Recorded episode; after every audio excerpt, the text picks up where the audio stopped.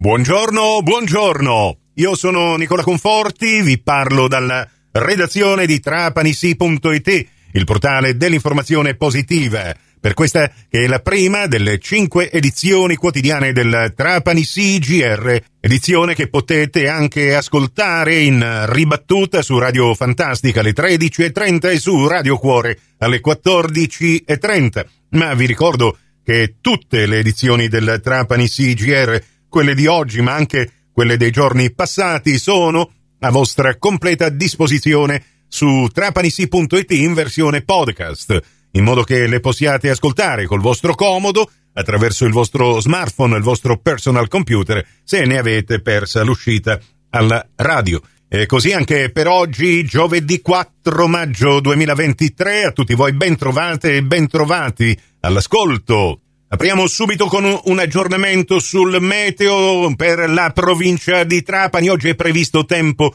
prevalentemente soleggiato ed anche per questo attenzione alla percentuale molto elevata di raggi ultravioletti. Possono comunque causare pericolose scottature sulla pelle se non prendete le opportune precauzioni. Le temperature quest'oggi, dalla minima di 16 gradi di questa mattina, arriverà alla massima di 21 gradi. Questo accadrà intorno alle 15 oggi pomeriggio, anche il vento un po' ballerino dai quadranti settentrionali da nord-ovest il maestrale gradatamente girerà a tramontana verso le ore 23. E visto che ci stiamo avvicinando al weekend, più o meno stesse condizioni meteo nella giornata di venerdì, ma attenzione sabato, spariranno completamente le nuvole. Sarà una giornata da dedicare alle attività all'aria aperta. E adesso apriamo il vostro portale di informazione locale, i titoli che in questo momento campeggiano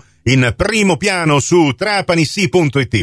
L'apertura è per le spese pazze all'Assemblea regionale siciliana, un caso che vide coinvolti Giulia Adamo e Livio Marrocco. Sono stati assolti dai giudici della Corte d'Appello che eh, li hanno scagionati dall'accusa di peculato Ce ne parla in questa notizia Ornella Fulco con un resoconto dettagliato e storico di questa vicenda.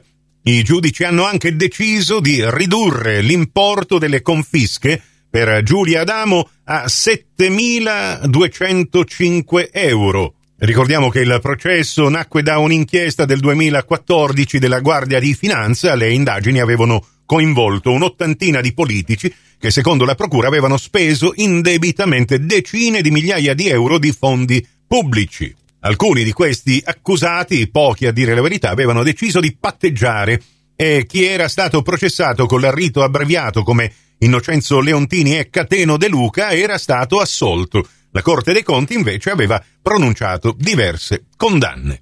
Titolo di cronaca, auto incendiate a Campobello di Mazzara. È stato denunciato un trentenne a corroborare questa notizia. Da trapanisi.it potete anche vedere il video che ci è stato inoltrato dal comando dei carabinieri. L'uomo è stato riconosciuto attraverso immagini di videosorveglianza.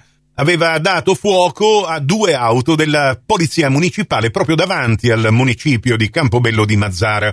Il denunciato è un trentenne pregiudicato. Sempre in primo piano, missione italiana in Iraq. Un trapanese al comando di una unità elicotteri dell'esercito è il tenente colonnello Salvatore Allotta. Dalle spiagge assolate e dalle finestre del liceo scientifico Fardella di Trapani, tante volte il tenente colonnello Allotta avrà guardato il cielo che, unendosi al mare, racchiudeva in un abbraccio la sua città.